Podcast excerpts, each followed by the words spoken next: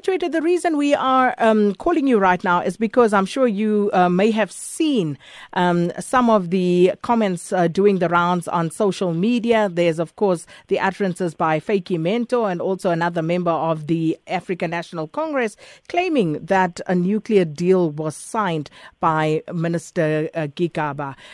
Is there any credence to that? None whatsoever um, minister hasn't even printed his uh, Department of Finance business cards yet. So um, to the idea that he just walked in and the first thing he died, died, did is sign some nuclear deal is just nonsensical. Firstly, because the the requests for proposal on the nuclear deal are not even out. The Department of Energy hasn't even gone to cabinet to brief them on the situation. Cabinet hasn't deliberated on it, and Treasury hasn't been asked to to see if this is affordable or not. So we are so far from that that signing of contracts that the the, the actual accusation in, in, in, in, in its in its nature is actually quite laughable. But I mean, it speaks to the nature of the power of social media. You can be in Peter Pietermaritzburg, like that comrade is, and make a comment that uh, will have the whole nation in panic and frenzy. So uh, I- I'm just here to clarify, uh, even though I don't like to clarify issues on fake news, but given the the the you know the the nervousness of South Africans, uh, uh it's, it's it's our responsibility to say that minister has not signed such a deal. Has the minister signed anything as yet? As I said, he hasn't even signed off for his business card. So uh, there's nothing he has done in terms of paperwork for the Department of Finance.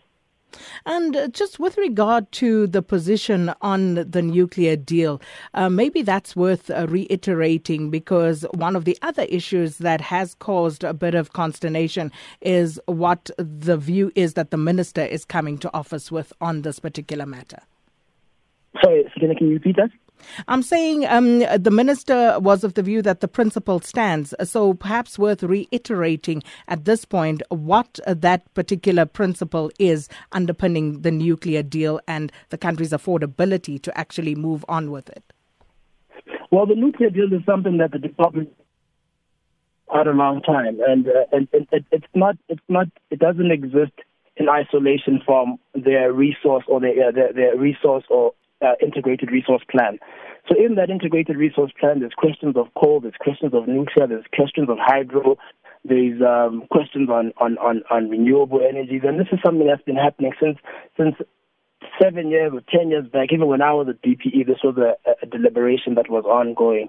The principle from Treasury side, similar to the minister's predecessor, is that everything can only be done within the within the government's purses in, in terms of affordability. We cannot be talking about committing ourselves to something we cannot afford. The DG was asked a similar question, and he said everything is dependent on size and scale.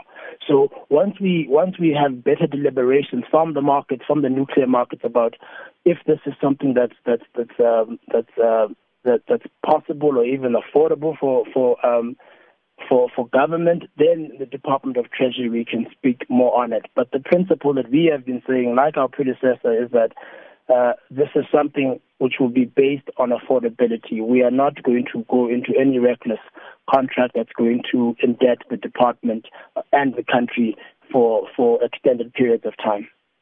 Well, Mr. Tshwete, thank you so much for that. Uh, that was